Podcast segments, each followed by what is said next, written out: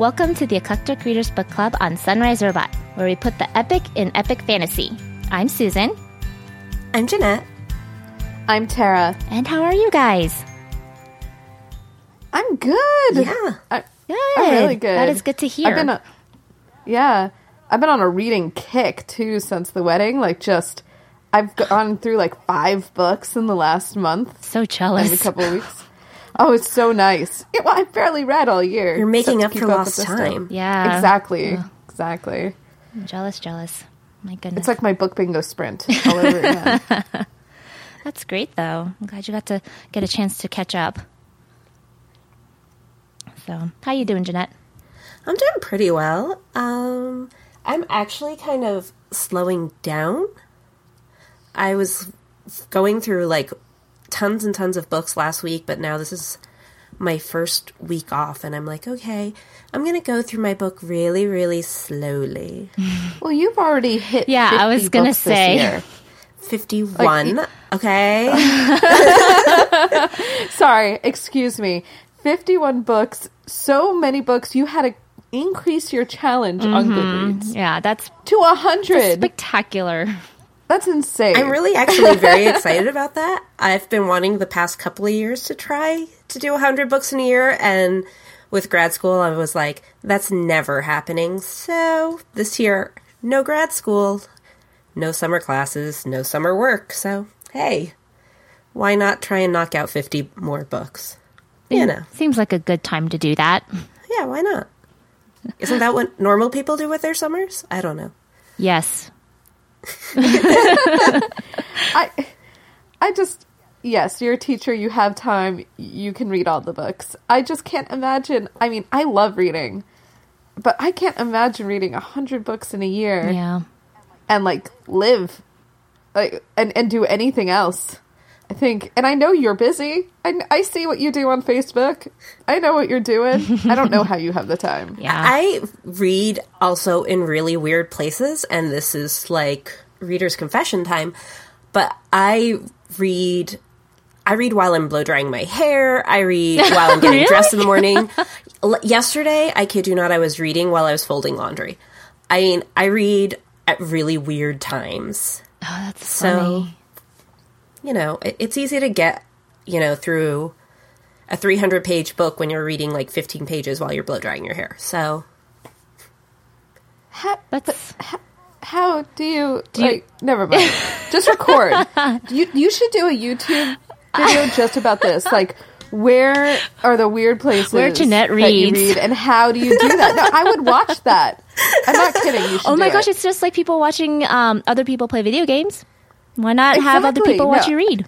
it could be like one of, it could be like That's one not of those creepy or buzz- stalkery at all. Nope. No, think about it. It could be one of those BuzzFeed presents, sort of like make it funny. Like these are all the weird places I read. Like I, I think it'd be hysterical. Oh, that's I like I said. I read in weird places. I read like, and here's like the nerdy thing. Like most of the time when I go to the library, I know what I'm picking up because that's the only way I can go into the library, or I pick up everything. And so when I'm walking out of the library, I've usually got a book in hand that I'm so excited to read that I start reading it on the way from the library door to the car or on the walk home because I can walk to my library on the walk home. So I'm like walking across parking lots with like this book in my hand reading. that's pretty So- awesome. Yeah, I, I read in some weird and maybe unsafe places. Um, Unsafe. well, it's a parking Uh, lot. Yeah. Oh, true. Um, Ta- talking about reading. Uh, well, really, when are we not? Yeah, right. About reading, but what is everyone reading right now? Uh, well, I'm reading The Rosie Effect by Graeme Simsion.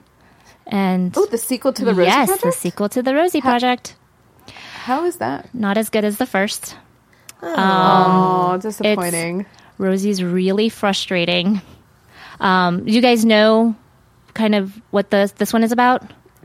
I don't. I think I remember reading like a blurb, like they're not in Australia anymore, right? No, they moved to New York, and uh, Rosie find out she's pregnant.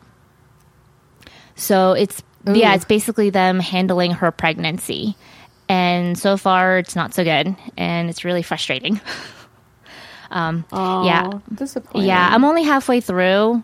Um, I had to put it down so I can tackle Kushiel's dart. So I had Fair. I like I like the phrasing on that. tackle. Yeah. that's that's actually very. you know, I had to kind of tackle it, but um, I'm picking it back up. So hopefully I'll get a little better. But it's just Rosie's just really frustrating, and Don is fine. He's acting normally, but For Don, yeah, for Don, um, I was gonna say how normal is normal. yeah, for yeah, you? normal for Don. Um, it's Rosie that's really been the big problem. So we'll see how it turns out. That's such a bummer. Yeah. What about you, Net? I am reading White Teeth by Zadie Smith. It's a book I've been like dying to read for years and years now. Um, it's about these two men. They're friends from World War One, and they get married. At, and the and we flash forward like 30 years to when they've gotten married and they've had their children and it's the story of them and their children and these people of different cultures living in England and Okay. yeah it's really interesting if you've read the casual vacancy by j.k rowling Right. um, it kind of it's similar. it reminds me of that in like the feel Socioeconomic. Yeah. of it, like, you know, different families in London trying to kind of deal with each other and their discomfort with each other. So are the main characters white? Are they what? What are the who are the main characters? Well, it kind of shifts in each section of the book. The first section is about Archie, and he's white, but his wife is Jamaican. Okay. And then the second section is about his best friend, Samad, who is uh, from Bangladesh, and so is his wife.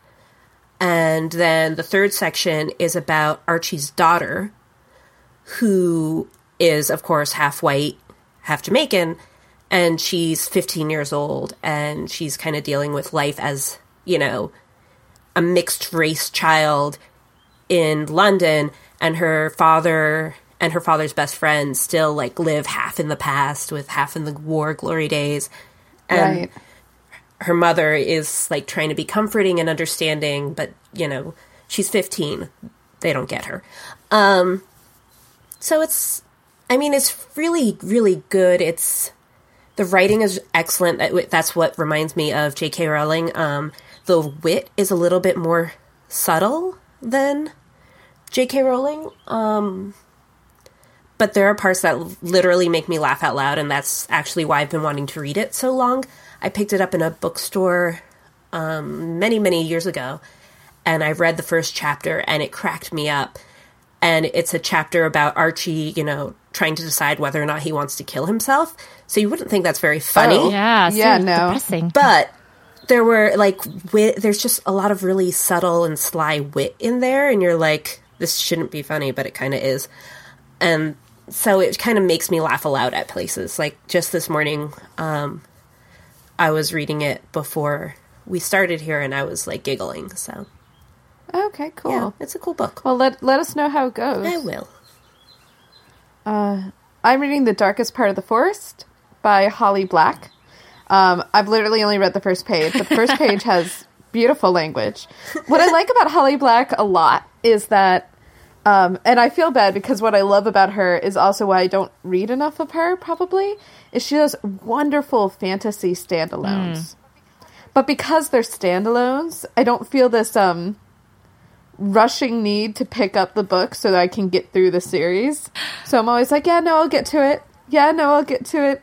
Yeah, no, I I'll get to it. So I'm finally, I'm finally picking this one up. Um, but it, it's the language is really gorgeous so far. Um, I'll let you know how how it goes. Is the cover pretty? oh, it's gorgeous. That's what I love about Holly Black books is the writing is good and the covers are so pretty. That's what not attracted me to my to first Holly. Black book. You're not supposed to judge the book by the cover, net. I didn't judge the book by the cover. It was really pretty. It attracted my attention, and then I read the back cover, and it was good. Well, good job Yeah, marketing people co- out cover there. really Good does job. matter. So, I unfortunately, I hate yep, saying that. It does. It does. Um. Well, one last thing. I know we have a we have spent some time creating our top five fantasy book list uh, for summer reading. Summer's coming up, and everybody has a list. Book Riot has a list. My grandmother has a list. Literally everybody. Um, and we created a list, yay, um, of our top five fantasy series. So none of these are standalones. Sorry, it will take Holly. you the whole summer to read them. to, Well, it depends And- how quickly you go and if you're reading across a parking lot. Number five on our list is the Sandman series by Neil Gaiman. So, yeah, yes, yes, yes, it's a graphic novel. And if you've never read it before, you should read it now. Um, they're very in depth graphic novels. They have a ton of writing on every single page, and the art and the art is just gorgeous. Everyone here has read Yes. Sandman, right? Yes. Oh yes. I just read it. Actually, I would say maybe last year or the year before. I finally finished it. Oh man, mm-hmm. I was like, why didn't I not pick this up sooner? And it, there's nine graphic. There's nine uh, uh, graphic novels to the series, and the eighth one kills you. The eighth one literally puts a dagger into your heart. I think they expanded it, didn't they? N- there's definitely like prequels now, and then there's the death. Death has yes. her own Yep. series, um, but like the core of the Sandman series is is nine, yeah. Yeah, I read it a f- right? I feel like that's right. I read it a few years ago. Um, and so it's not quite fresh in my memory, but I still know that like I love it. Like it still resonates with me. Like Yeah. it's really good. I've reread it twice, and the last time was about a year and a half ago. Uh, they're really, it, it's really powerful. People say that now, you know, it was written a while ago, but people say like now there's like some problematic issues with certain um, characters, but really at the time it was groundbreaking just to have those types of characters in there. Um, yeah, I, I really enjoy it, and I love to this day. I love the endless. I love the idea of Sandman and the endless, and that there are these seven um, endless concepts of the universe, and that they t- can take on any sort of mm. form, and, and the story behind them and who they are and what that means to the universe. And it's very, you know, there's these smaller plot lines going on that are very human, but at the same time, there's this larger plot line about what these concepts mean to the inhabitants of our existence. And it's it's really a powerful story all right number four marion zimmer bradley's the mists of avalon series so we actually read this one for book club Yeah, a, cou- a couple Yes. years ago, I want to say. Yeah, I think two or three years Yeah. ago we read that. It was our rin- winter read. Yes, that was a winter read. we always do these big books in the winter. except Kushiel's Dart was Spring. in summer Yeah, we do some in Ish. spring and summer too. yeah so uh, what did you all love about mists of avalon It was definitely different than uh, the legend you usually hear. Um, and the characters, the female characters, are very strong, no matter what side you're on. Um, really complex characters Yeah. too. great bad guys, great good Yeah. guys. Yeah. And sometimes you don't the good the bad guys were once good or they mean to be good, but they're you know, it's not an easily you know, the, there's no really clear moral draw No. in the sand. And a lot of times Arthur's the idiot. Yes, Like a lot of the time. yes, that's so true. I got frustrated with him a lot while I was reading that. Yeah. but there's but I also oh sorry. Oh, I was just gonna say, but the the characters. I mean, they're you know sometimes they're idiots, sometimes they're not, but they're so well written. Like they're so real. Like you really feel for them. Like the bad guys, you really like get mad at them. The good guys, you really support them, and you do get mad at them when they're idiots. yeah. Yeah. I do think this definitely falls into an epic fantasy series. It's a beast of a book to tackle. The magic system and faith system in the book is really complicated, but in a beautiful way. And I actually think Marion Zimmer Bradley does an amazing job of taking us through that journey of understanding that system because coming into it, most of the people we're dealing with are kids. So they don't understand it completely yet either.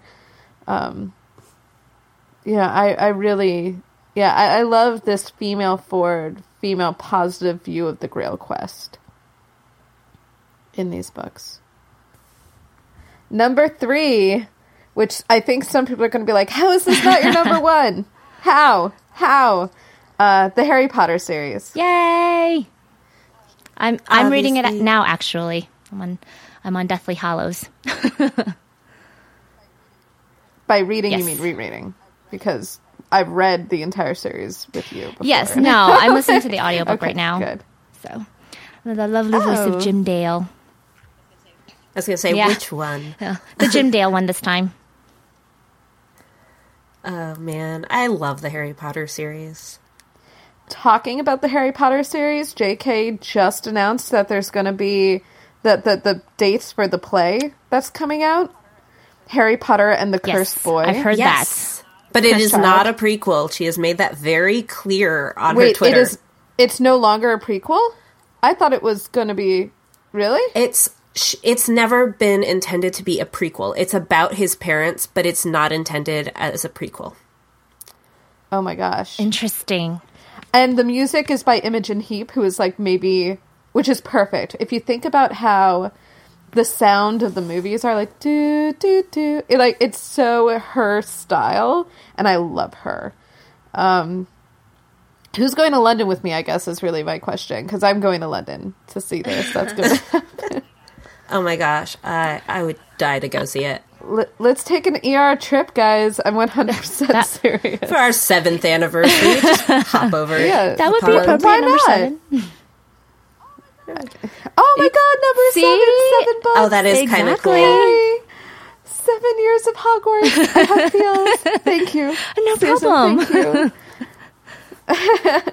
um, all right, number two, uh, the Xanth series by Piers Anthony, which starts with a book called A Spell for Chameleon.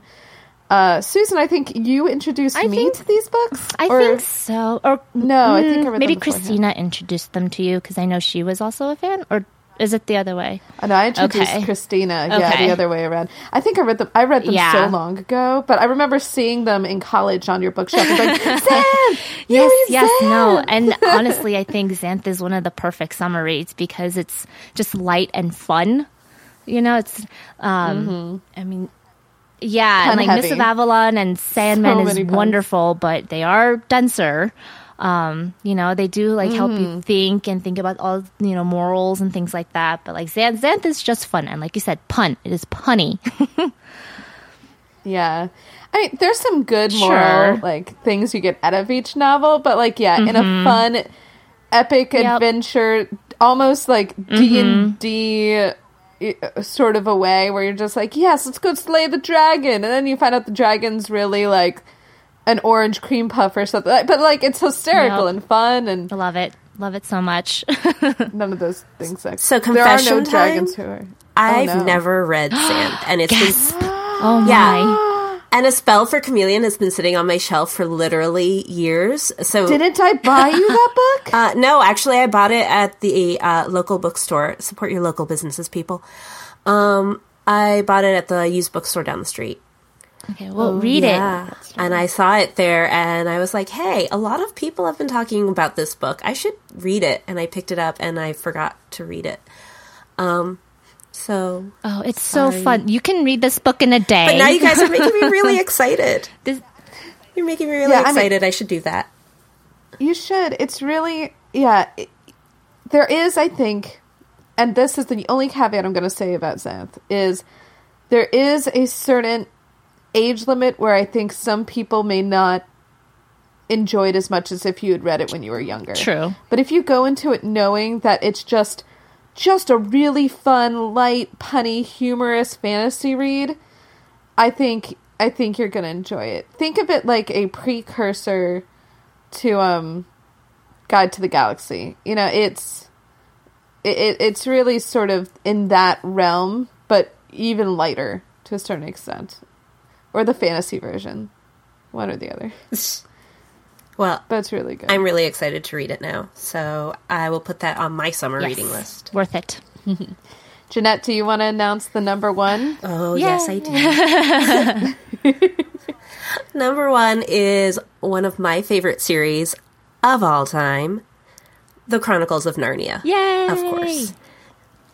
And this is another one which, you know, you get something out of I feel you get something different out of it when you read it as a child than you do as an adult. But I don't think that changes the enjoyment factor. At least it hasn't for me. I I, I love the Chronicles of Narnia. I do think the later books are problematic. Um, but I I enjoy the world so much, and you'll notice we didn't put Tolkien in here. Sorry, sorry, Lord of the Ring fans, and specifically sorry to Megan. I was thinking. I know she's going to be so upset. Um, one of our original ER members. Um, but at least a lot of what I love about Tolkien is also here in the Narnia books, just in a way that's more palatable, I think, to the general audience. Like, I can. I have read Lord of the Rings twice. I will probably never read it again. Not that it's not brilliant and great and wonderful.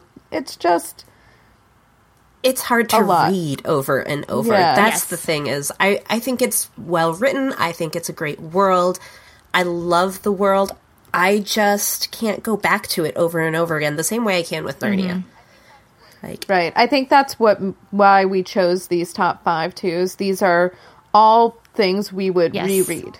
yeah. These are all books we would go back to, reread, enjoy for its own, you know, complicated world where you know, some of the others we and we have a nice honorable mention list. Oh yeah. Yes, There's a was lot of the honorable The mention 50 list. Just titles long honorable mention list.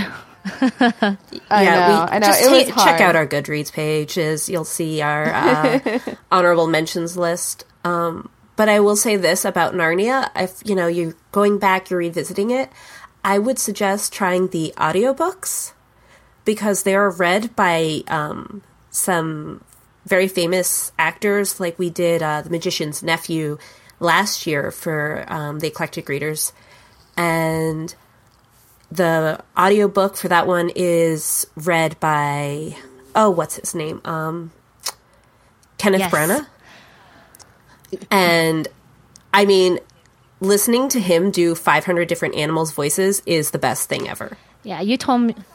It just really that sounds amazing. it is amazing oh my I love Kenneth. Mm-hmm. He's crazy.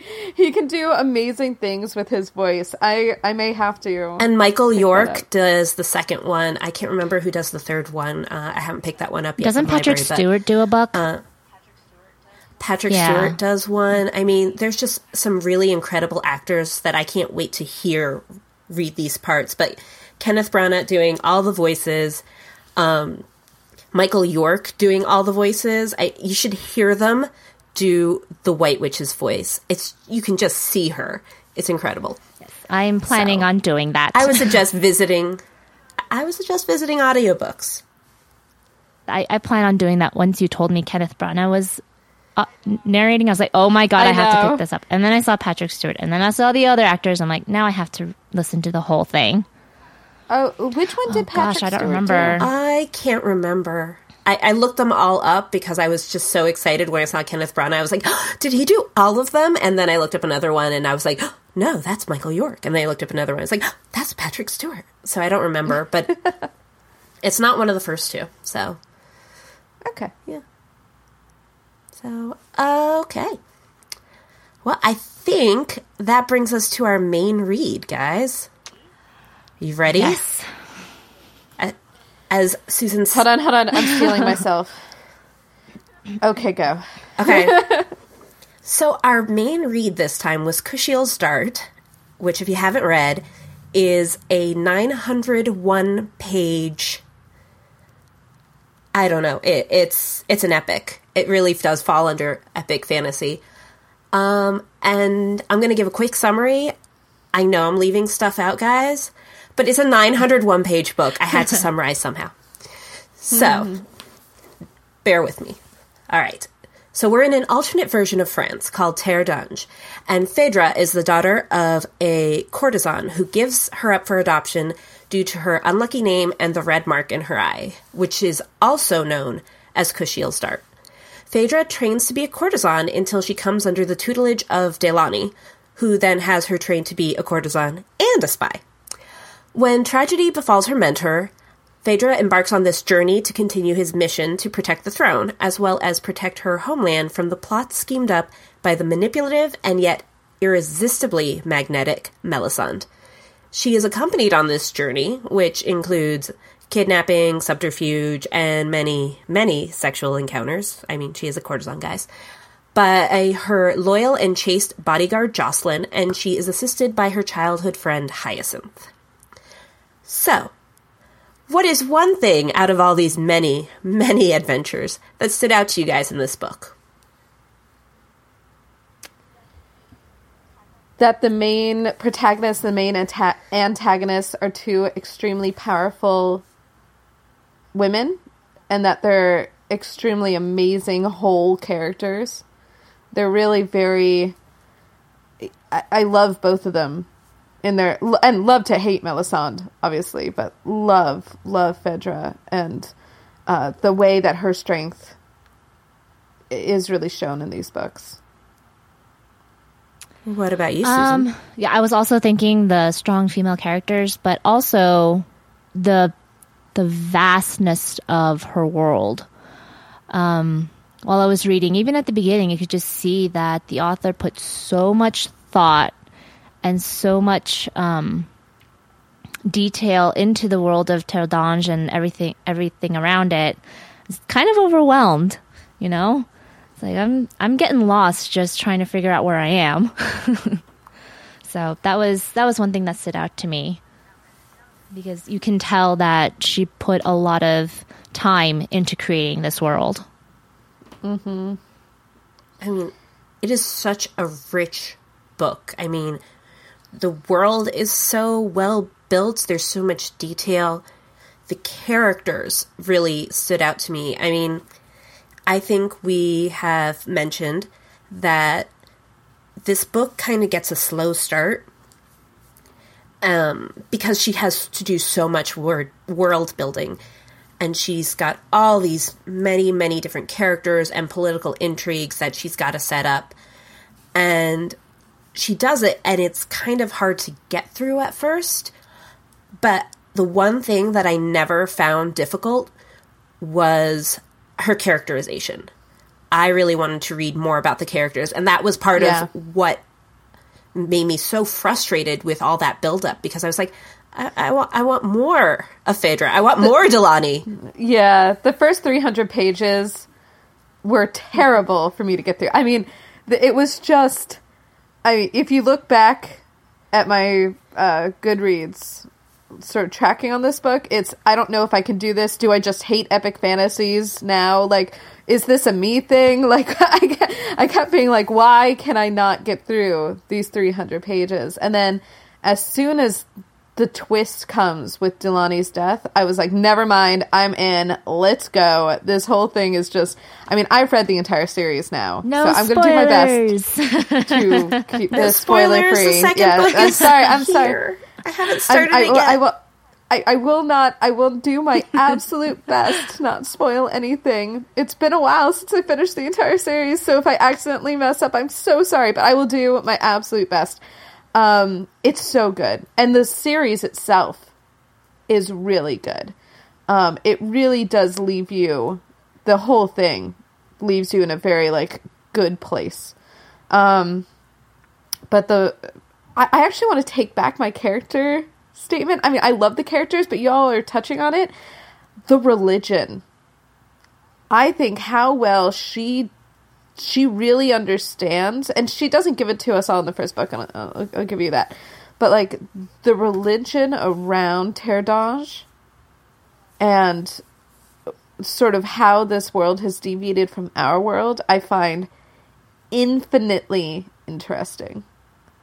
So I really, really love that about the book.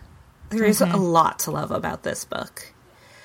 But since we all said that we really love the characters and especially our protagonist and antagonist, let's talk about that relationship between Phèdre and Melisande because it's love, but it's hate, and they're just two sides of the same coin. And we had a lot of discussion uh, the other day about whether or not this was realistic and you know how could this possibly work So, what did you guys think about that relationship? Oh my god, it's so epic.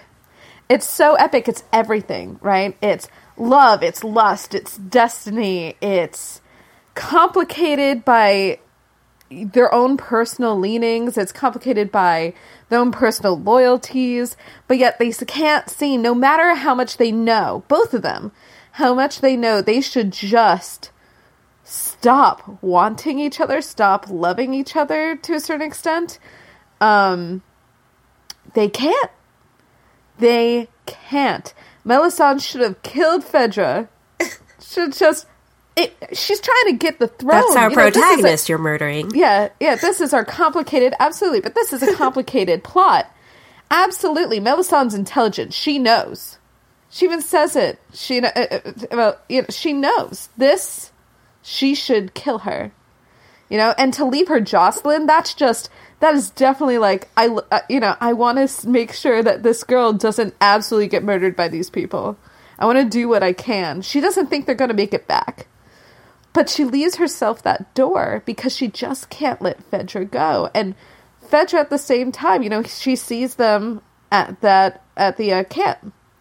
Phèdre sees Melisande at the camp, and she's about to, I don't know, yell her name, completely lose it, even though she knows that they're on this like serious mission by the throne to make it to Alba. And she's about to give it all away just because she sees her in the distance. I mean, it's so complicated and it has so much to do with whom whom Phèdre is, not by choice. No, whom Phèdre is by birth, being Kushiel's chosen, and whom Melisande is by being Kushiel's sci- scion. How naturally and easily they connect, and it, it, it's interesting. You know what could have been had she not been picked up by Delaunay.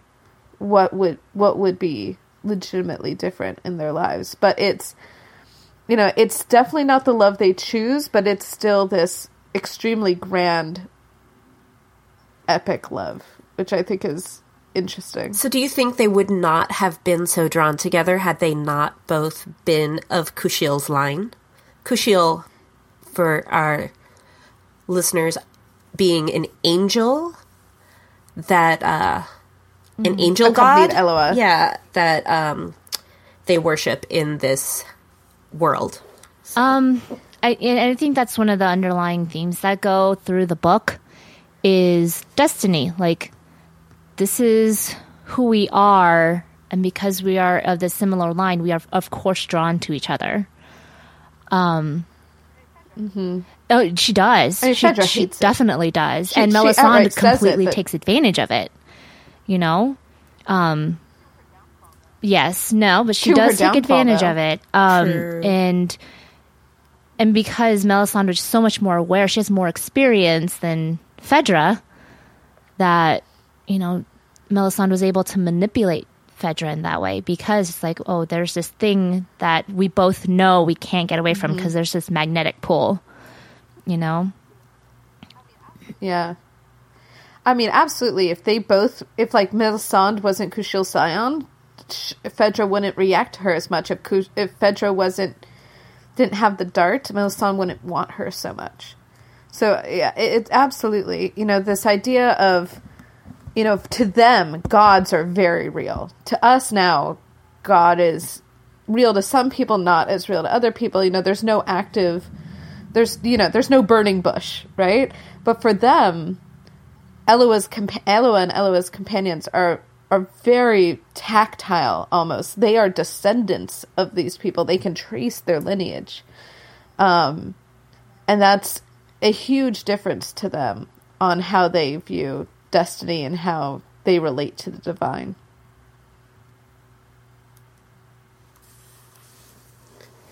I think. I mean, I see the relationship between Phèdre and Melisande. It's. I mean, there's definitely destiny there, and there's an underlying, you know, we were kind of meant to come up against each other in some way, whether it's, you know, as opposition or as lovers. But there's also a certain amount of obsession there. And that's what I found real about it is because who hasn't been in mm-hmm. like a bad relationship of some kind where you like can't stop thinking about that. Yeah.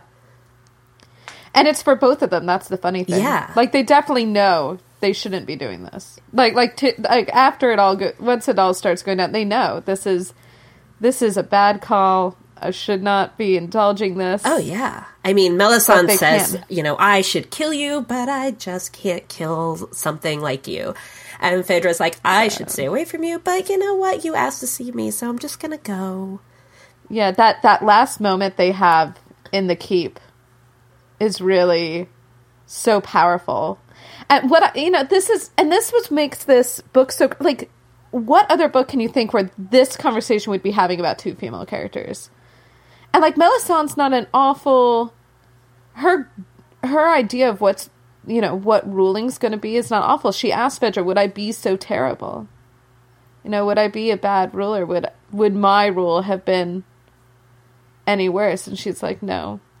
You know, it's not like Melisande's a typical super villain, you know, where she legitimately wants to enslave people or hates things. She just thinks my way's better. Eh. yeah. I can do it better.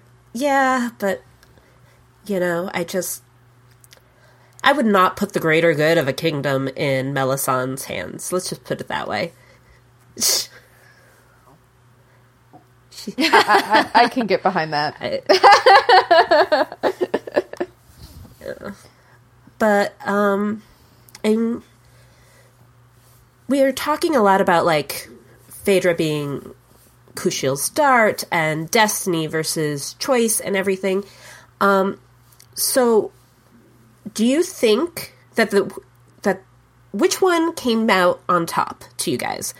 Destiny or choice? Do you think that the characters were who they were because they were destined, because they were lined up to be these characters? Or do you think they made choices along the way? Oh, choices. I mean, I, I, I talk a lot about, or I've talked a lot about Melisande and Phèdre being destined in a certain way, but ultimately she chooses to be a spy. She chooses to be a hero. She, you know, she was destined to be a courtesan. She no one told her she had to go off and save the the world. You know, she chooses to be a hero. She chooses to have this friendship with Hyacinth. She chooses to fall in love with Joscelin. You know, these are all choices that she makes that are beyond her nature. I mean, her love for Joscelin alone is is so anti her nature. Um, so no, I, I think ultimately this book yes, there's destiny. Yes, there's things you can't control, but ultimately, you choose. Yeah, I think I agree with Tara um, that it's more choice than destiny. Because there are things like with what happened with Hyacinth that was destined. Yeah, but he oh. did ultimately make that choice when Hyacinth. he helped Phèdre, you know? So it was prophesized, but yeah. it didn't really have to go into fruition. You know, Hyacinth could most definitely not help Phèdre, and he would have been happy with his clan.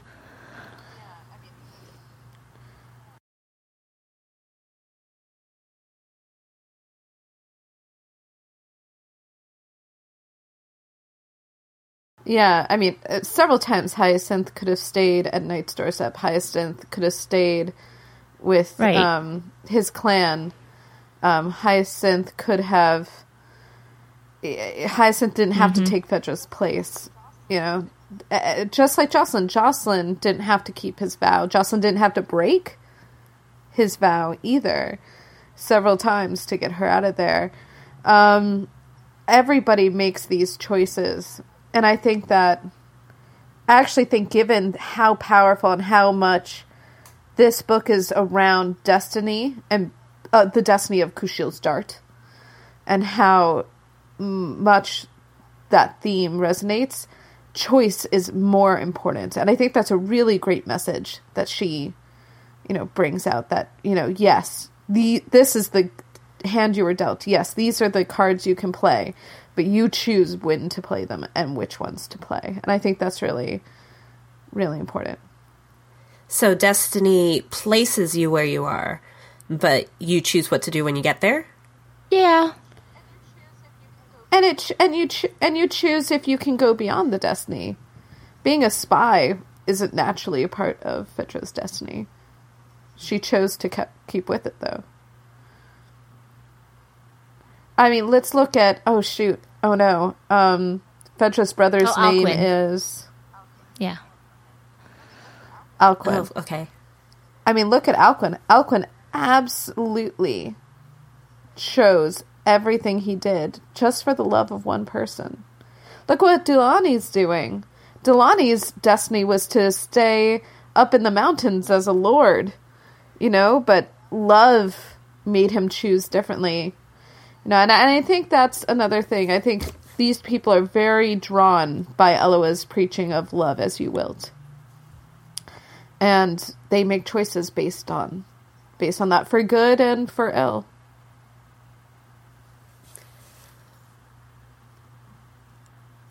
Yeah, I can see that. I see that. That's a good point. Um, I mean, a lot of their choices. I mean, some of their choices drove me nuts, but a lot of their choices are to put themselves in harm's way for love of each other or love of their homeland. Mm-hmm. So, yeah, no, I definitely see that. They make a lot of choices, and those choices are based on love.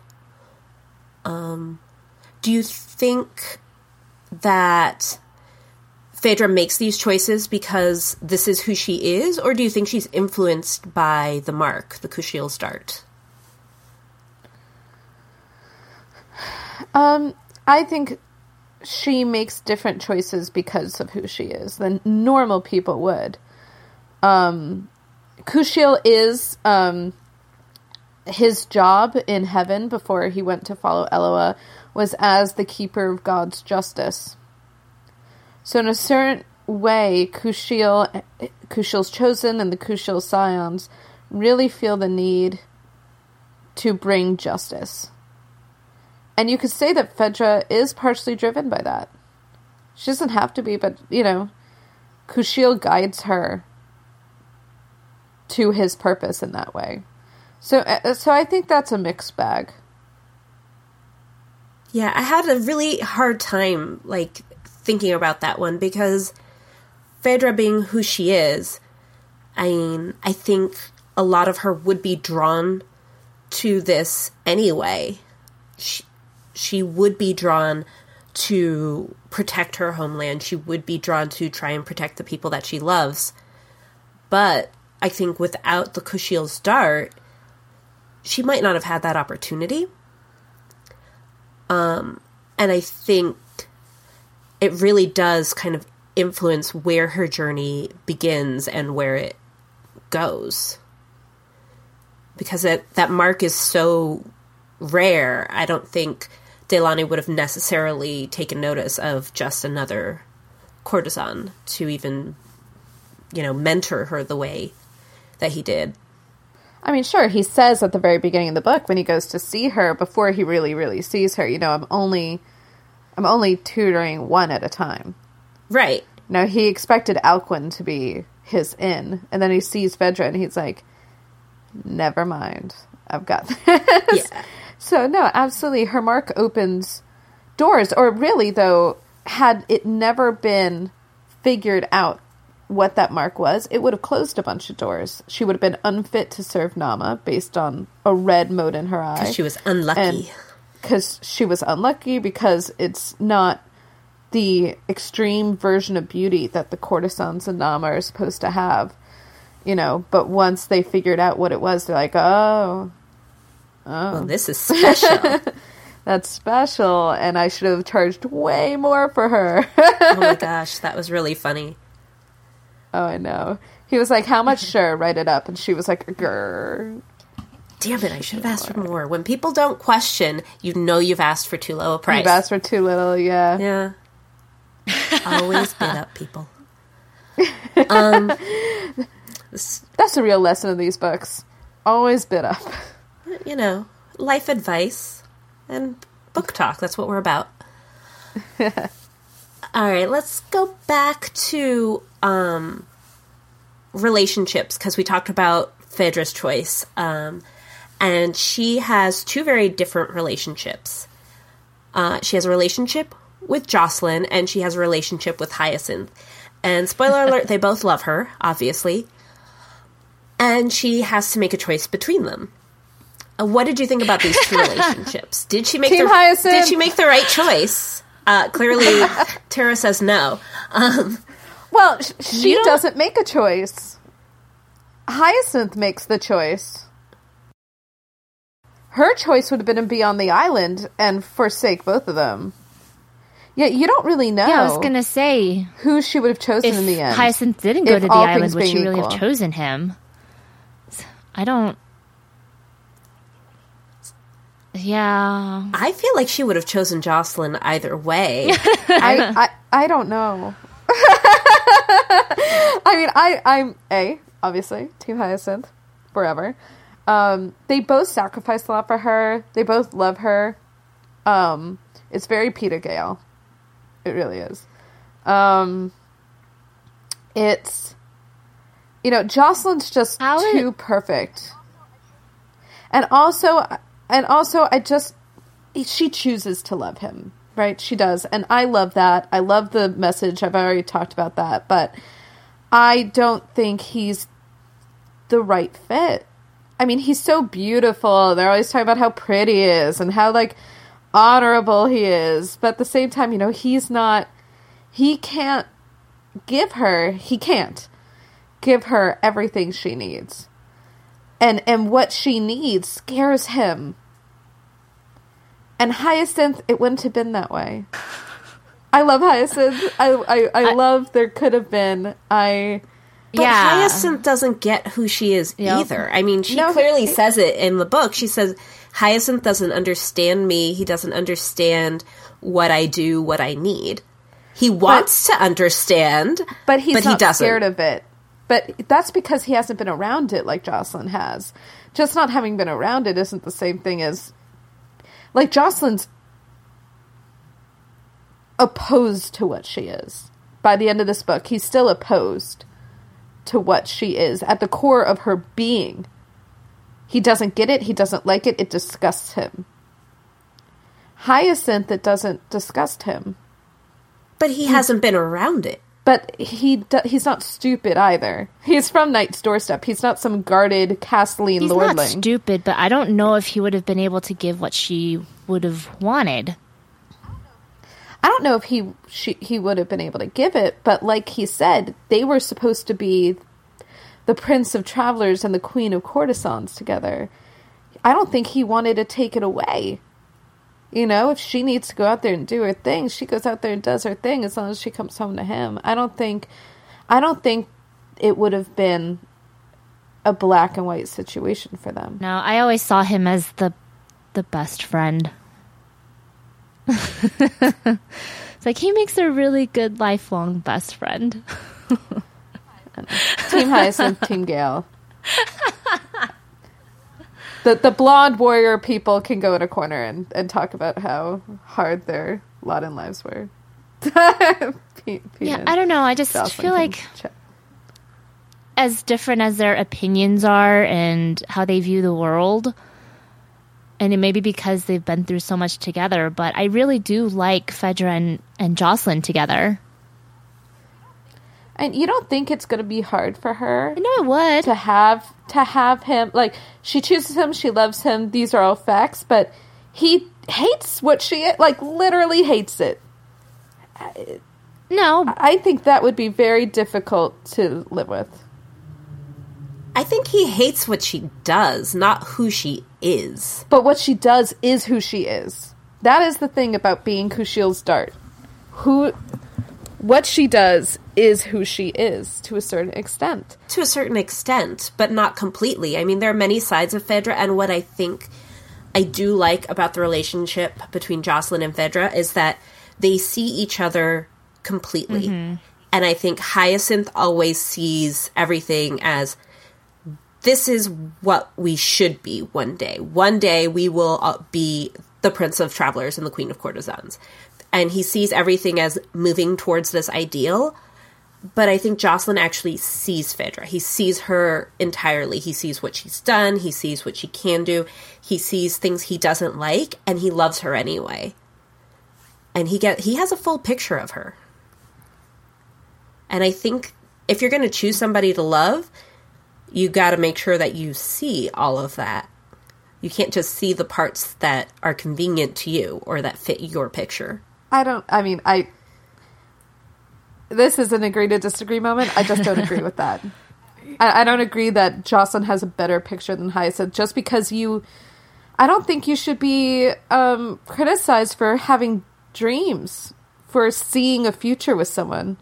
Oh, I don't I think don't- it's something to criticize. I just think that that's kind of Hyacinth's view given the incomplete picture because he's never seen Phèdre as her professional courtesan slash spy He- self. He does, though. On their trip, she gives her, him, herself to various lords for passages. He does see her I don't and what she does. I don't think- in Alba and before in Tirdan. I don't think he really saw though. Joscelin was there for like the serious stuff. You know? Right, but being being stuck with a hot poker isn't what she is. That that Well, that, no, that but it's still horrifying and like that was part of a job. Like how would Hyacinth feel about that even though it was something that she was contracted to do? I mean, like Delaunay, not great. But deal with it. Um, I think maybe we should move on from the topic. but but yeah, no, I hear you.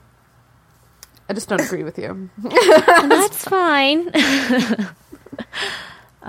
So I told somebody that we were going to discuss this book, and they're like, So you're going to spend a lot of time discussing sex and different kinds of sex. And uh, we only just hit it with uh, hot poker. So good for us, guys. I mean, listen, I- it, is there a lot of sex in this book? Absolutely. Is it extremely graphic? No. No. I've read way more graphic sex scenes than this. There was more. There was a more graphic sex scene in the miniaturist, for God's sake. That's so true. Forgot about that, yeah. it was you more know- graphic. yeah, way more graphic.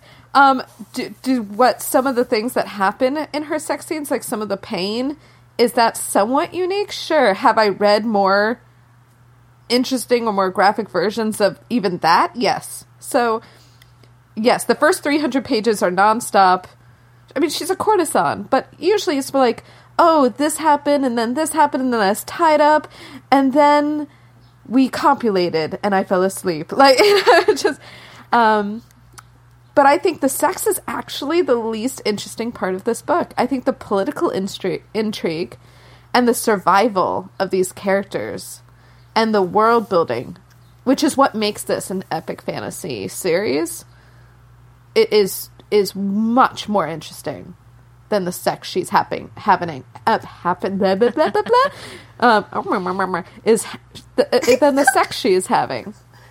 Um, and I mean, and I think that's the most amazing part of this book because easily that could be all we talked about. But but that's how good this book is.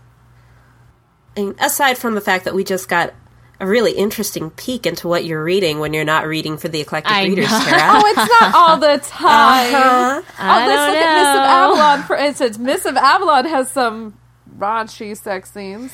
Yeah, but I I was actually going to agree with you um, after I teased you. Um, no, I do. I think that um, when you see a book that like this one that has like erotic and sensual and stuff like that on the cover, you're like, oh, so this is a book about sex with some plot thrown in. But that's not what this is. Like, there's Nope. clearly a lot of like politics and there's so much. I mean, there literally the character list is six pages long. I counted. So, Wow. um, with six pages worth of characters, there's so much to set up before the final battle. And it's just so, I keep saying it, but it's such a rich world. There's so much happening. It's, I mean, I just Yeah. think it's so well done. And, And those first 300 pages, even though it's like basically nothing but sex. It's, sex really and build up, at- sex and build up. yeah, but it's yeah, it's sex and build up, but it's as sex often is. Um, but it's yeah, it, it really does. As she's having sex, you learn about the political web that she's going to be thrown Well, into. that shows how much of a this is spy she done. is. Like this is how she gets her information. So Yeah. it was relevant. You know, it wasn't like, oh, and then I did this job and then I did this job. It's like I did this job because I got this specific piece of information that Delaunay needed. Mm-hmm. So Cause she a badass. yeah.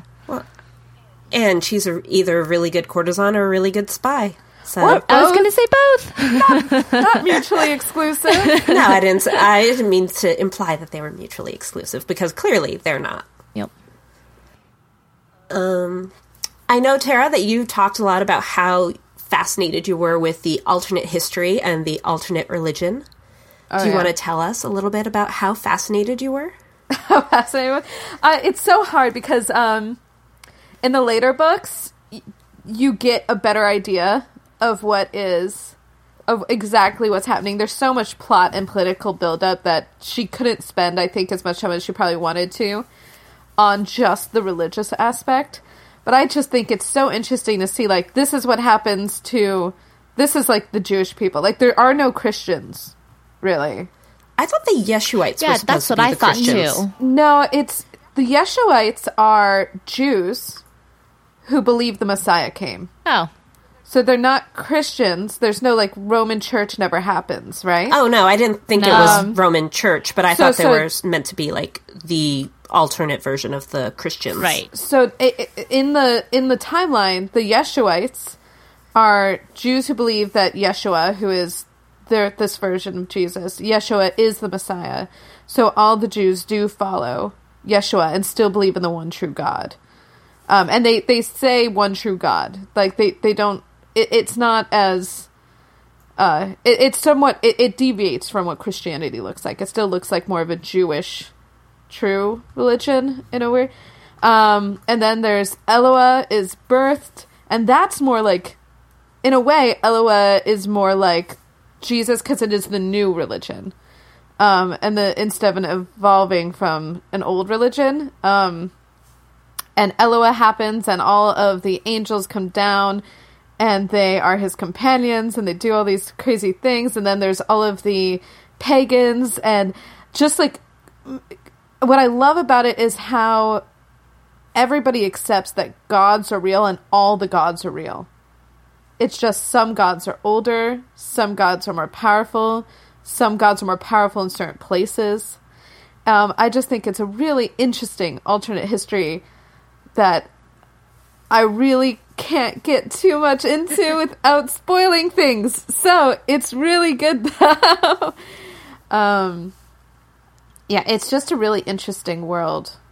I mean, were you guys as fan as uh as interested in it as I was? Um, I definitely was. I thought it was really, really cool. Like when they started talking about, like you know, and uh, all these names, like they were clearly French names, and I was like, "Is this supposed to be France?" And I had to like flip back and forth to the map a few times during the like early pages before I was like, "Yeah, I really think this is supposed to be France." I mean, it looks exactly like France. The names are all French, and they're talking about you know Yeshua and Magdalene and these people that, you know, It sounds right. yeah, these Sounds people that are very, very much from our history and our, like, belief of the world. But, uh, you know, I was like, they're using these really, really strange names, but this has got to be alternate France, right? Yeah, I'm really ashamed to say I did not realize that Alba was England. And I should have. Being like an Arthurian legend like lover, that should have been obvious to me, and I, I did not realize until I looked it up. And I feel really really bad about that. Well, I mean, Yeah, that one, that one kind of the. I was confused about that for a minute, but the the Picts they kept talking about the Picts, Yeah. and that kind of tipped me off on that one. Um, I'm sorry, I think I cut you off, Susan. Go ahead. Oh no, I was agreeing. I mean, it's a lot more subtler, and sometimes if you're in an alternate fantasy, like epic fantasy, you don't really think about how it pertains to our world. So Right. sometimes it's just hard to make that connection because you're not thinking, oh, these are these parallels that I should be making the comparison with. So I, I is it bad that I was like, oh, of course the French are the angel people. Yeah, The pretty, Like, pretty people. of course. In this, sorry, I was gonna say the only people who can appreciate love Right. and sex and beauty. in its full complexity. Yeah. it it kind of makes sense though. Night's doorstep is Moulin Rouge. Yep, And you've exactly. got all the things, and yeah, the city of Elua, and it's it's obviously Paris, and yeah, there's all these obvious comparisons. You do go to Italy in the next book. Ooh, that'd be interesting. Now Spoiler I'm alert. even more intrigued. Spoiler alert: you go to Italy, which is cool. They're a cool area. Um, I'm really excited for that now. the the next book is good. The third book is amazing. Okay. Just Good. throwing that. All right, all right. I'm good. I'm stopping. Okay. Sorry. I, I only have one question about the next two books, and it is very easily answered, spoiler free. All right. Is it as hard to get through the beginning of those books as it is this book? Not even remotely. Woohoo! You jump. Yeah, you jump like, right into it. She does it. She doesn't waste any of that time. Um, the hardest intro is probably of the second book, and it's like an eighth as bad, and it's just because the characters are a little stressed about. I mean, oh, you know, you know, uh, Melisande sends the cloak, Right. um, and she has to make a decision. And well, she uh, made that decision. Oh, she does good. All right, I can't remember where it ends. Uh, spoiler: Yeah, alert, it Joss- ends. It ends with her being like, "I got to do this," Yeah. and Yeah. Josh, Joscelin being like, "Oh crap, okay, Yeah, now I- let's do spoiler yeah, this." alert, now I have to go Joscelin with you. does not like it. Yep. So, like, their interpersonal dynamic in the beginning of the book is a little bit like, oh, just get over it. Um, but, uh, but it's really much easier. It jumps right into the action. All right, Good. Well, That's good to hear. that makes me that makes me feel better. I'm glad I could do that for you. I'm glad I could be that person. You're always that person. Come on. A lot of love here. We're loving as we will. um, so did you guys like the book? Well, I read all three, so I think yes. I liked it. I wouldn't say I loved it, but I did like it. Would you read the other two in the series? I would. Did you like it enough? I would because it really picked up at the end. Um, and now like I really need to know if you know she catches Melisande and see what happens. She better catch Melisande. Oh no, I hope so.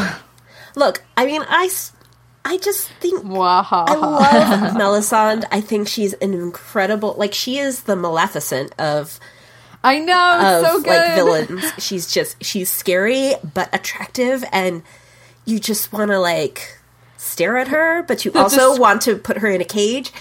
Um, the description of her eyes that that blue Mm-hmm. of like tw- of like darkening twilight. I'm like jesus guys. Sapphires at night. I'm like stop. It's so um, gorgeous. and you know I love me a sapphire, mm. but like at the same time, I'm like, but I bet there are so many other cool villains in this world, and there are mm-hmm. so many other amazing places to go. well we didn't even talk about the main male villain. Oh, let's The- talk the- about Oh the- that. yes, mm-hmm. Oh my god we, we haven't spent any time talking actually about the Skaldi invasion yeah. We have not actually, Like which is lore. a really, really huge part of the book. I told you I was going to leave stuff out.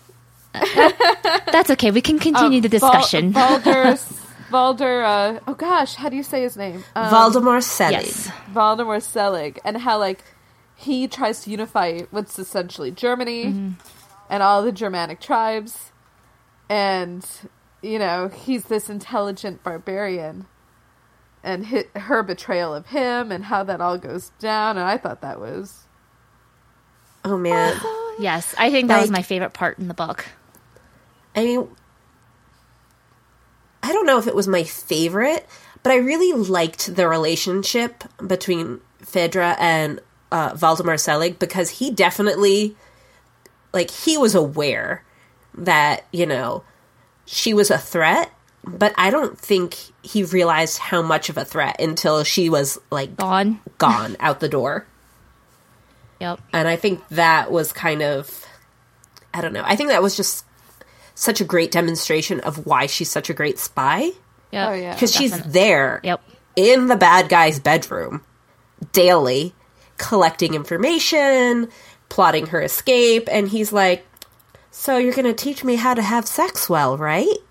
I mean, that's the thing. You see this little girl who is a courtesan, who's known for the pleasure arts, and you you're this giant barbarian, and you're like, eh, yeah, okay. So my the person I'm working with says she's the threat, but whatever. I've got this. How's she gonna do anything? And that's you know actually the scene where she gets onto those rafters and pulls herself into the room and listens to their council meeting and then comes back with Joscelin, that is one of the strongest scenes for me. Like how that's written and how she gets up there and you know, her bravery really in that scene. Uh, for some reason that's extremely tactile and scene for me in my memory. I just really loved it.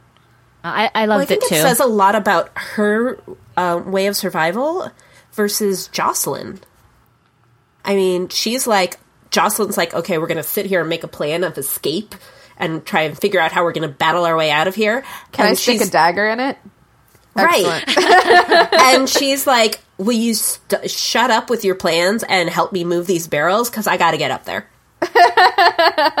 No, absolutely true. She's like, all right, tumbling practice, let's go. Time to, time to prove what I still know. Oh man, I-, I will say this about the writing that sometimes it did make me laugh because if there was one more reference to her old tumbling master, I was Oh gonna my like giggle god! out of my seat. No, there's a lot. Especially this stops in later books, by the way, but in the first book, especially, there's so much like repetition in language, uh, especially the um the phrase. Had I thought to think this, I would have thought wrong. Because blank happened. And I'm like, if you think one more thing that is wrong, or thought you might have thought one more thing that is wrong, I'm going to punch this book in the face. like, you need, to, you need to stop saying that to explain what's going on. I Uh, but know. I think but that ends. I think that's one of the reasons why I've just kind of liked it because there's a lot of that repetition and a lot of that language you mentioned. but this is a this is a first novel. Yeah, no, definitely. Yeah. And uh, so I think that's why you know it's just hard for me to get through a little more. yeah. Every Yeah. time I got really annoyed by that, I had to remember this is this person's debut novel. Yeah, Freaking impressive. Yeah, and that's kind of what got me through, especially the beginning when she describes her eye. I'm sorry, I'm never going to read that and not snicker at least a little bit. Like, Oh yeah. my eyes, they were brown. Save the left Yeah. one. I was like, okay, yeah, okay, we get it. You got a red speck in your Yep. eye. Um, anyway, but as much as we love it, guys, we got to move on to another book next month. yes. Yes. So next time on Eclectic Readers, we will be talking about The Girl on the Train by Paula Hawkins. That's a big book right now. A lot of people I know have been reading it, and it's supposed to be um, a thriller, much of the way of Gone Girl. So I'm looking forward to this one. that'll be exciting. Yeah. It, We're not normally this on trend too. no, we're not. Try to actually be reading something bef- while everyone is talking about it, not before people are talking about Yeah, it. Yeah, it- it only happens like once or twice a year. So Yeah, it got released early this year, so it's still pretty new. yeah. So yeah, and um, one of our friends actually was just telling me about this a couple months ago and being like, "You have to read this. You're going to love this." So um, our friend Natalie was saying that. So Oh, nice. It's good to Yeah. get that Oh, cool. recommendation. That's Reddit. yeah, so um, definitely uh, looking forward to it. Great. That's great. Cool. Um, so you can, if you want to find out more about the books we talked about, um, or Kushiel's Dart, or the book we're going to read, just go to our show notes. We'll have links pretty much to Amazon, so you can, you know, buy it, read it. Kindle it. yeah, Kindle it, ebook read it. Stick it on your Goodreads to read list. Um, and that can be found on sunriserobot.net slash eclectic readers slash five. And then where can we find you guys? Well, you can look for me on Goodreads at uh, goodreads.com slash JMT Rivera, or just look for me off of our Goodreads page, the Eclectic Readers page. How about you, Tara? Where can we find you? Best way to reach me is via Twitter at Tara Newman, T A R A N E W M A N, or you can find me by going to our Goodreads page. I'm pretty active on that as well. Yeah. I forgot about my Twitter. Yeah, I got a Twitter too, so Twitter me at Dr. Jeanette. Yep. What about you, Susan? Uh, well, you can find me on Google Plus because I am active there. Um, You and the five other people. Yes, but it's wonderful. I do like it. Um, and you can find me on Goodreads uh, at Sue Lyons or through Eclectic Readers Book Club. Or you can find me on Twitter, which is at Ruri Kaichou, which is spelled R U R I underscore K A I C H O U. Um, we love feedback. We love chatting about books. We love just having a continued discussion forever and ever. Amen. So um, hit us up. And if you could, please support us. If you could go to our Patreon page, which is sunriserobot.net slash support. Um, you know, this is, you know, kind of takes a little bit of money to help keep us running and keep the lights on. So if you can please support us, that'll be wonderful. And special thanks to Bruce Edwards and Andreas Longa for giving us that support. Um, and if you could subscribe to your favorite podcatcher, so you can not, so you can um, never miss an episode, that'll be great. Um, that way, you're always kept current, which is good because you know we're always talking about books, books, books, books. Um, and lastly, if you can rate us and review us on iTunes, that'll be fantastic. Um, get us on that. What is it? noteworthy page. I don't know. I haven't been on Noteworthy Yeah. yeah, podcasts. yeah. Uh, sorry, I haven't been on iTunes in like forever. um, but if you could do that, that'll be fabulous. That way we can connect with other bookworms like us. So there's that. Um, all right. So let's go ahead and shelve it till next month, guys. Sounds good. All right. See you then. Bye. Bye. Bye.